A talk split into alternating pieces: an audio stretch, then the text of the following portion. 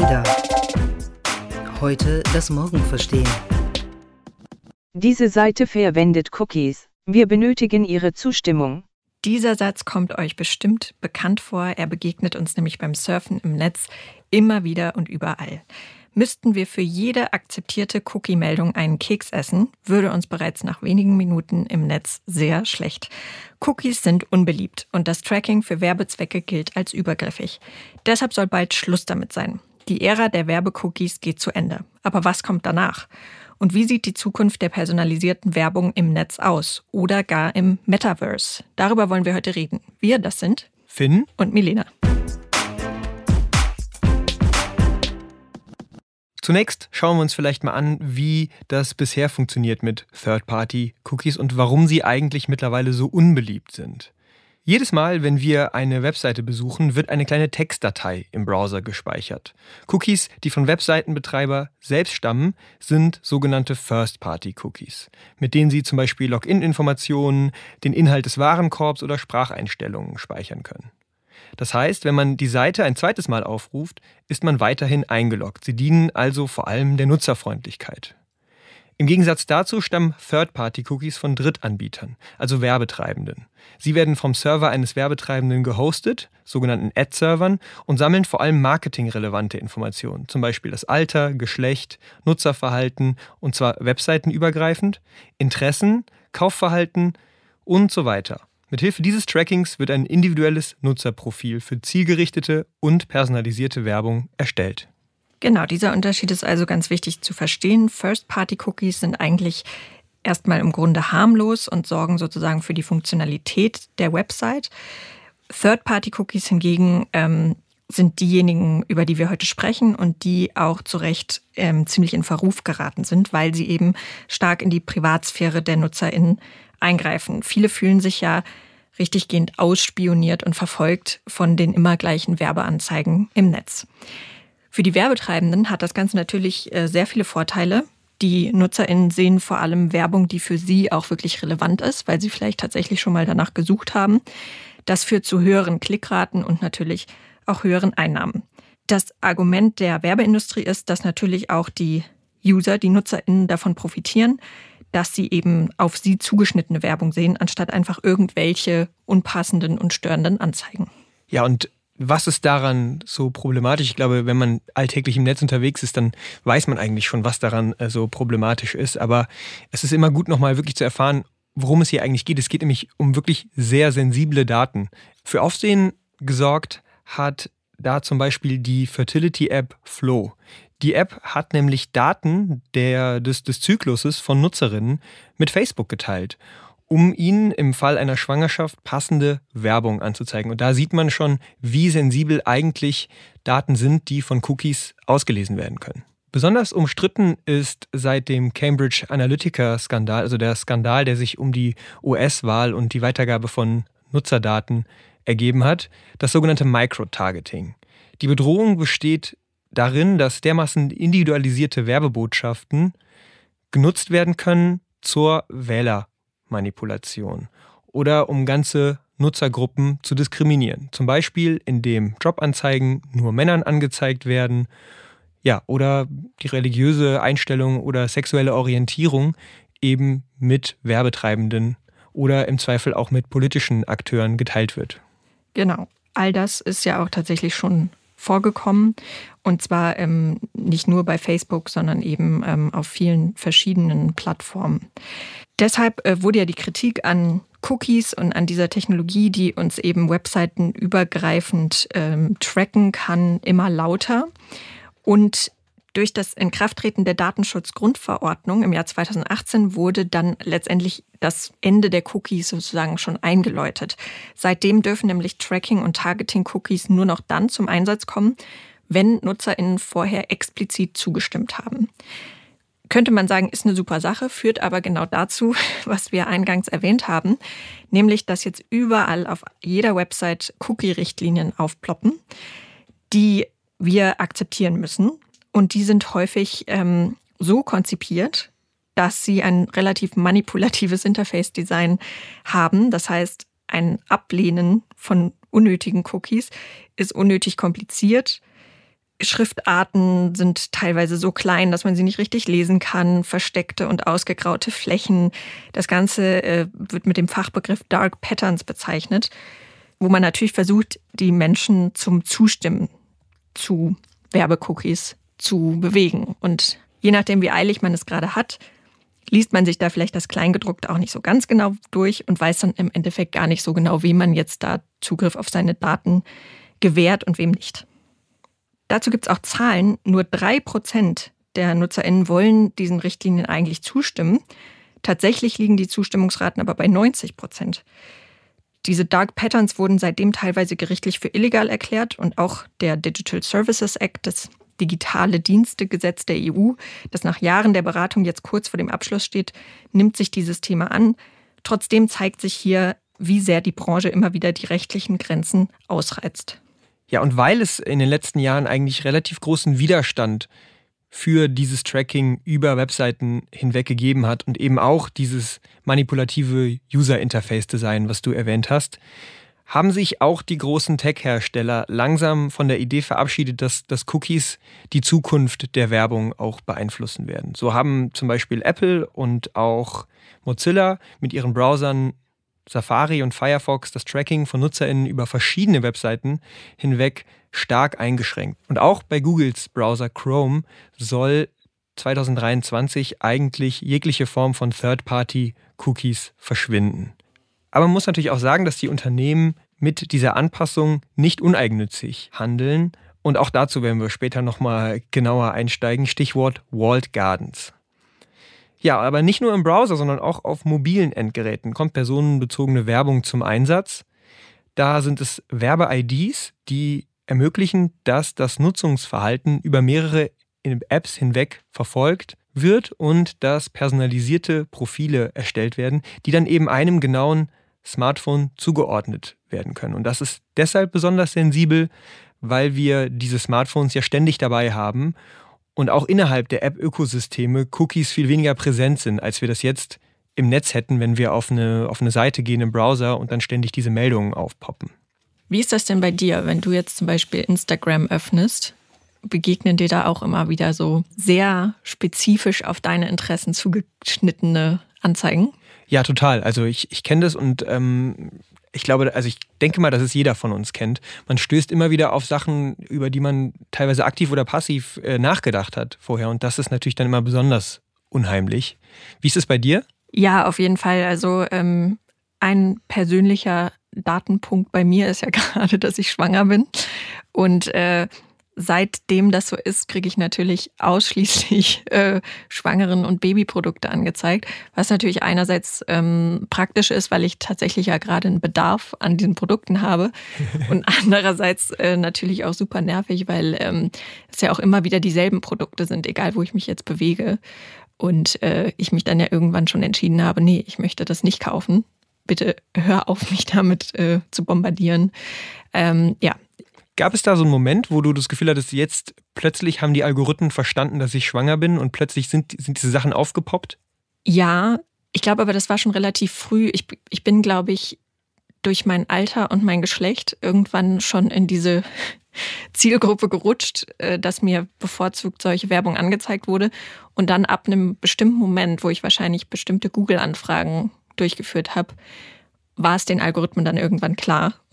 Und seitdem ist kein Halten mehr. Also ähm, jetzt bin ich in der äh, Werbeschiene drin und komme da wahrscheinlich auch so schnell nicht wieder raus. Außer du würdest ähm, Browser-Erweiterungen benutzen, mit denen du die Cookies sozusagen umgehen kannst, oder du löschst die Cookies regelmäßig. Machst du das überhaupt? Am Laptop mache ich das schon, aber am Smartphone tatsächlich nicht. Ja. Das sollte ich vielleicht mal anfangen. Tatsächlich hat aber ja auch Apple im vergangenen Jahr ähm, ein Software-Update gemacht, das Usern die Möglichkeit gibt, das Ad-Tracking für einzelne Apps auszuschalten. Jedes Mal nämlich, wenn man eine neue App installiert, wird man jetzt gefragt, ob man personenbezogene Daten mit Dritten teilen möchte. Es sei denn, man hat das nicht schon in den allgemeinen Einstellungen ganz grundsätzlich ausgeschaltet. Und äh, das hat dazu geführt, dass zum Beispiel nur 4% der AmerikanerInnen sich für das Ad-Tracking entschieden haben.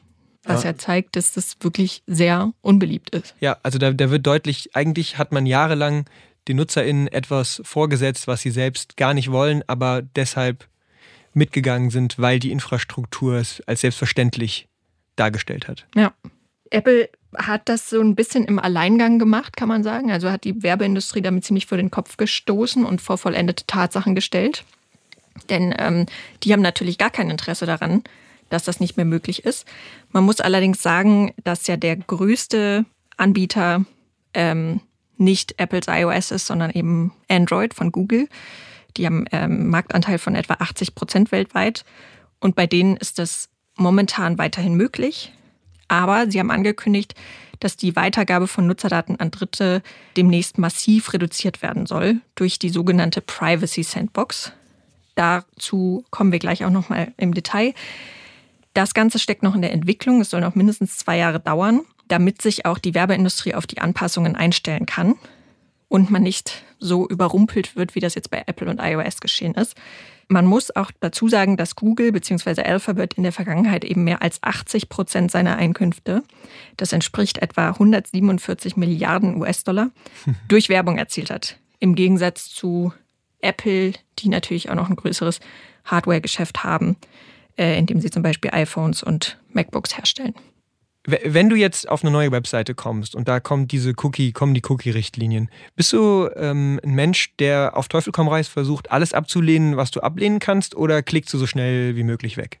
Es gibt da jetzt eine ehrliche und eine sozial erwünschte Antwort. Also ich versuche es schon, wenn es die, wenn es direkt die Option gibt, äh, nur unbedingt erforderliche Cookies zulassen, dann klicke ich darauf. Wenn ich jetzt aber dafür nochmal drei Klicks machen muss, um mir durchzulesen, was da genau passiert und was ich genau ablehnen kann, dann ist es ehrlich gesagt schon vorbei.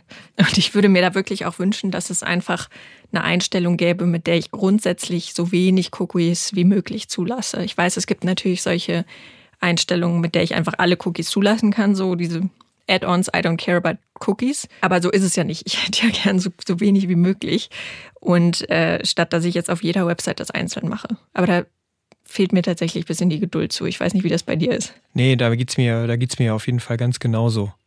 Jetzt erwarten wir das Ende der Cookie-Ära. Was sind denn jetzt eigentlich die Alternativen zu Cookies? Wie möchten denn künftig Konzerne Werbung überhaupt noch personalisiert platzieren? Ja, also das Ende der Cookie-Ära bedeutet nicht, ähm, dass personalisierte Werbung damit vorbei ist. Ich glaube, das ist ähm, schon mal klar, denn Werbetreibende finden personalisierte Werbung natürlich toll. Sie möchten ungern auf die Möglichkeit verzichten, potenzielle Kundinnen mit möglichst passgenauen Anzeigen zu erreichen. Und deshalb arbeiten sie natürlich jetzt schon an diversen Alternativen. Eine davon ist zum Beispiel das sogenannte Contextual Advertising oder auch kontextbezogene Werbung. Dabei werden einfach Website-Inhalte und Schlüsselworte in Echtzeit analysiert, um eben ihre Eignung für die Botschaft einer Marke zu ermitteln. Das heißt, diese Form der Werbung basiert also ausschließlich auf dem unmittelbaren Werbeumfeld, also der jeweiligen Website und nicht auf individuellen Cookies, dem Browserverlauf oder dem Suchverhalten, sodass die Privatsphäre der NutzerInnen geschützt wird. Man kann das am ehesten vergleichen damit, äh, wenn man zum Beispiel Werbung in einer Zeitschrift, in einer Fachzeitschrift schaltet, zum Beispiel für Motorsportbegeisterte, dann kann man sich auch vorher so ein bisschen ausrechnen, was für eine Zielgruppe das ist und welche Art von Werbung die im Zweifel interessiert. Etwas anderes sind die sogenannten Walled Gardens der großen Tech-Player. Wir haben es vorhin schon angesprochen. Google zum Beispiel entwickelt, äh, wie gesagt, derzeit eine Art Privacy Sandbox, nennen sie es. Dabei werden Cookies durch APIs, also durch Programmierschnittstellen ersetzt, zum Beispiel die sogenannte Topics API. Das bedeutet im Grunde nur, dass der Browser anhand der Browsing History, also anhand des bisherigen Suchverlaufs und der, des bisherigen Nutzerverhaltens, eine Handvoll Themen identifiziert, die für diese NutzerInnen interessant sind und die dann mit der entsprechenden Website bzw. mit den Werbetreibenden teilt. Dadurch haben also Dritte keinen direkten Zugang mehr zu privaten Informationen, aber sie erhalten eben doch noch verwertbare Erkenntnisse, die sie nutzen können. Wichtig ist hierbei zu verstehen, dieses Wissen liegt dann bei Google. Also es liegt nicht mehr bei den Drittanbietern direkt, wie es bei den Cookies ist, sondern ähm, ja, Google aggregiert im Grunde Informationen und gibt sie dann an die Werbetreibenden weiter. Eine weitere Option und Alternative zu Cookies sind sogenannte Universal Advertising IDs. Dabei erhalten NutzerInnen eine Kennung, mit denen sie über mehrere Plattformen hinweg erkannt werden können. Und sie können dann die Informationen, die über sie gesammelt werden, selbst kontrollieren, und zwar anonym. Die Unternehmen, die dann auf diese Daten wiederum zugreifen, müssen die jeweiligen Privatsphäre-Einstellungen akzeptieren, um diese Daten überhaupt nutzen zu können. Ähm, ein konkretes Beispiel wäre zum Beispiel die sogenannte NetID hier in Deutschland von GMX, Web.de und Pro7. Die wirbt damit, dass NutzerInnen sich mit nur einem Login kostenlos auf vielen verschiedenen Seiten registrieren können, was natürlich bequem ist. Man kann sich also einfach und schnell überall anmelden. Und dann, so verspricht es zumindest NetID, Kontrolle über die persönlichen Daten behalten kann. Im Grunde entspricht das der Logik des Single Sign-On-Prinzips, also das, was ihr wahrscheinlich auch von diversen Websites kennt, bei denen man sich zum Beispiel mit seinem Facebook-Konto einloggen kann oder mit seinem Google-Konto.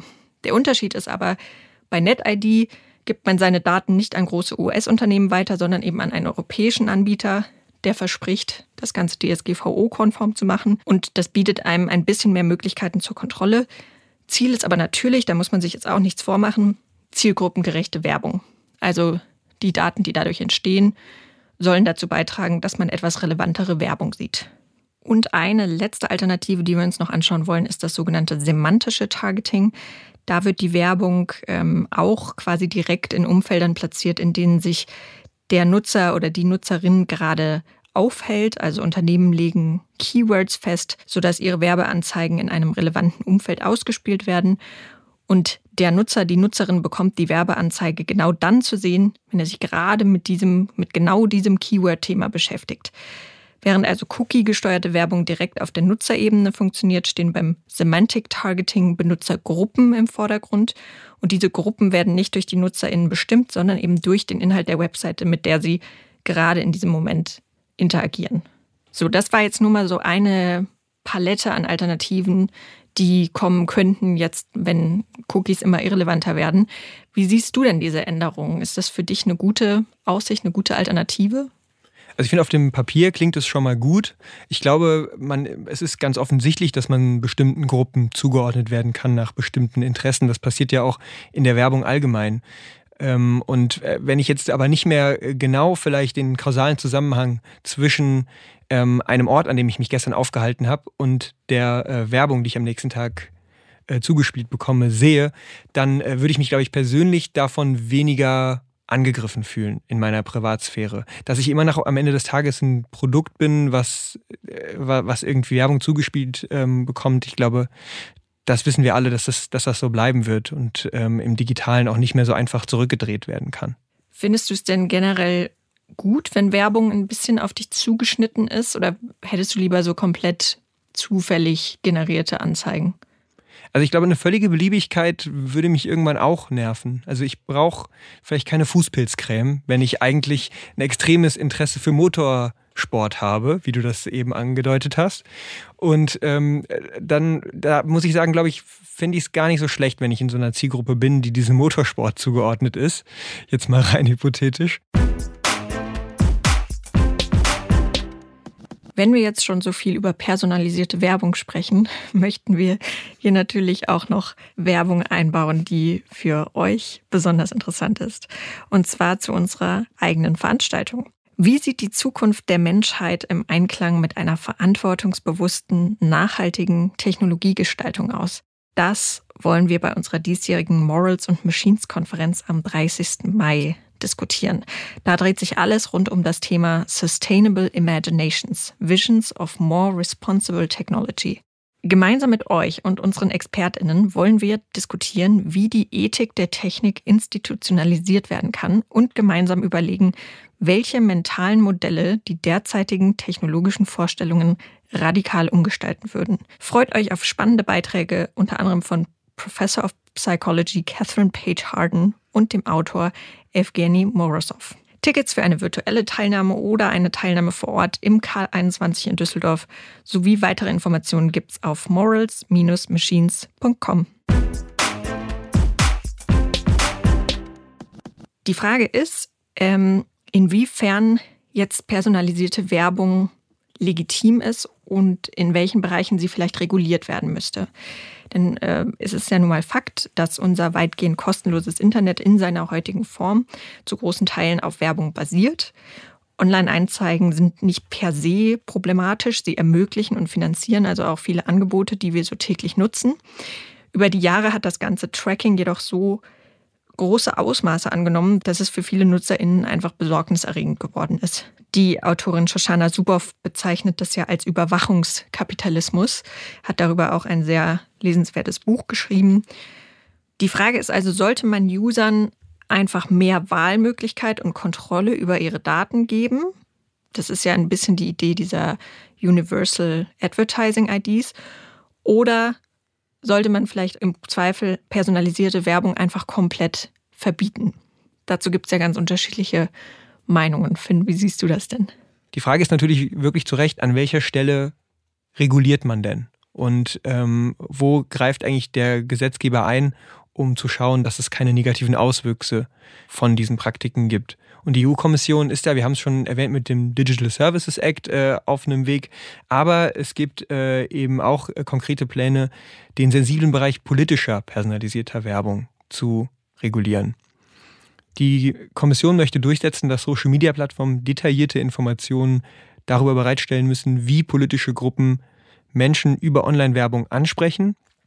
Und im Zweifel können dann auch sehr hohe Geldstrafen drohen, wenn dagegen verstoßen wird.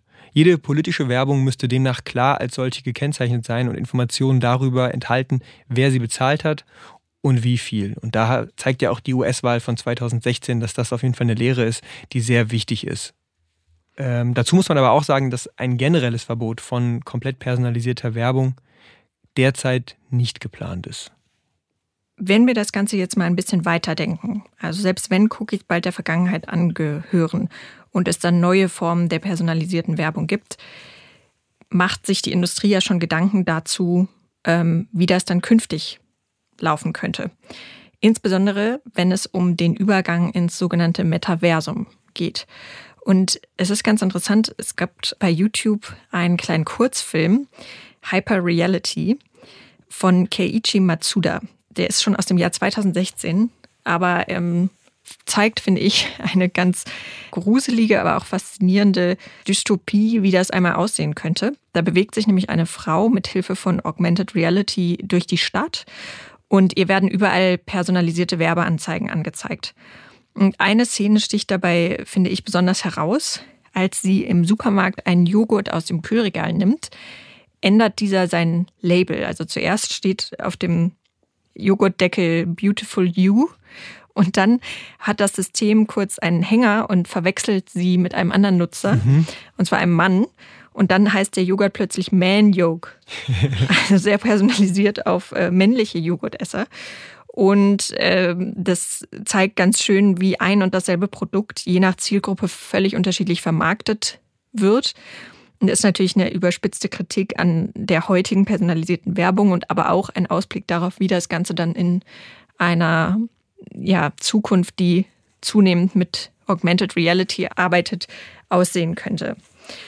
Und einen Schritt weiter noch geht die Futurologin Amy Webb, die bei ihrer Keynote auf der South by Southwest in diesem Jahr die Zukunftsvision der Werbeindustrie noch ein bisschen weiter gesponnen hat.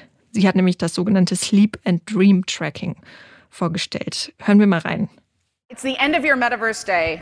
Now what happens when you go to sleep? Well, if the next version of the internet is embodied and we're using human interfaces, that means that tech companies and brands can potentially enter your dreams using targeted dream incubation. Basically, while you're awake, you see certain content and then you explore it while you're asleep. And if this sounds like Inception, that's because it is Inception. Ja, Den Film Inception von Christopher Nolan kennen sicherlich viele von euch, in dem äh, die Protagonisten sich eigene Traumwelten erschaffen und die kontrollieren und gemeinsam durchleben können. Und ähm, wenn man den Fantasien der Werbeindustrie äh, Glauben schenkt, dann ist genau das künftig, nicht genau das, aber in ähnlicher Form möglich, nämlich dass man die Inhalte und die Ausrichtung von Träumen in gewisser Weise manipulieren kann. Es gibt dazu erste Studien, die zum Beispiel am MIT Media Lab durchgeführt wurden, wie sich eben Träume durch Schlaftracking ganz gezielt beeinflussen lassen. Zum Beispiel, indem man gezielt Sinneseindrücke aus zuvor gesehenen Videos, zum Beispiel eine bestimmte Musik, beim Einschlafen, also in diesem Prozess des Einschlafens wiederholt und so dann dazu anregt, dass diese Sinneseindrücke in den Traum Einkehr finden. Also sagen wir mal, ich zeige dir jetzt zehnmal hintereinander ein Video von einem Wasserfall und kühlem Bier und strahlendem Sonnenschein. Und das Bier hat, äh, ist von einer bestimmten Marke.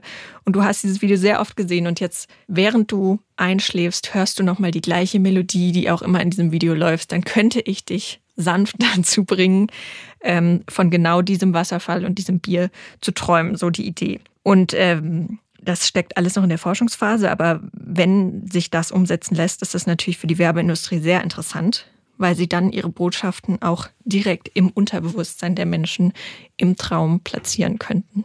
Und zugleich ist das natürlich super beängstigend. Also mhm. viel, in, viel intimer kann eigentlich die Kommerzialisierung nicht in mein eigenes Leben vordringen als in die letzte Passion des Unterbewusstseins, nämlich meinen Schlaf.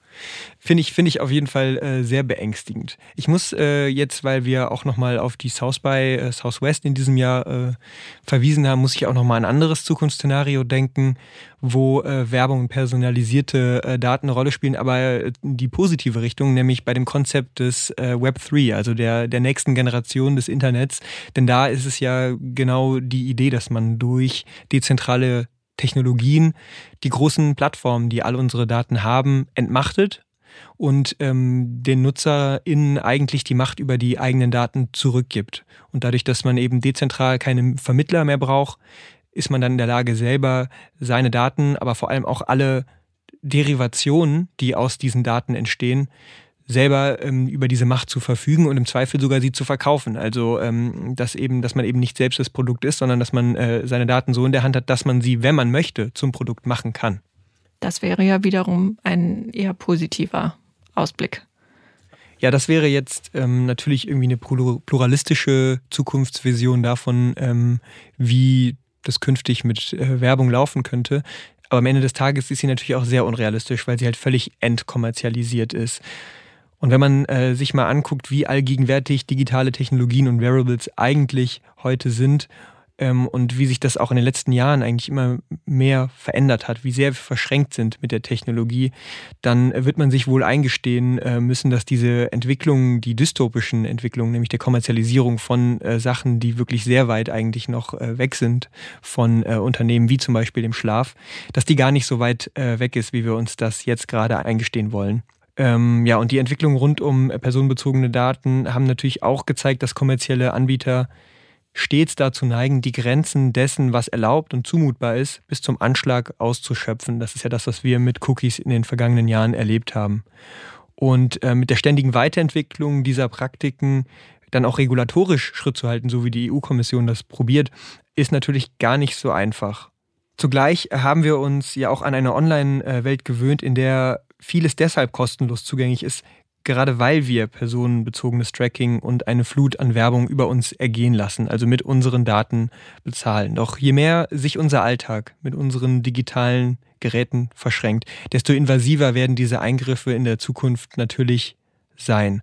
Ein allgemeines Bewusstsein über diese Praktiken ist deshalb ebenso wichtig wie eine Diskussion darüber, wie wir mit personenbezogenem Tracking in Zukunft umgehen möchten. Und uns interessiert natürlich auch, wie ihr damit aktuell umgeht. Versucht ihr personalisierter Werbung möglichst äh, zu entkommen, äh, alles zu deaktivieren, was geht, oder macht euch das im Grunde gar nicht so viel aus? Ähm, das würde uns wirklich mal interessieren. Schreibt uns doch gerne eine Mail oder über Social Media.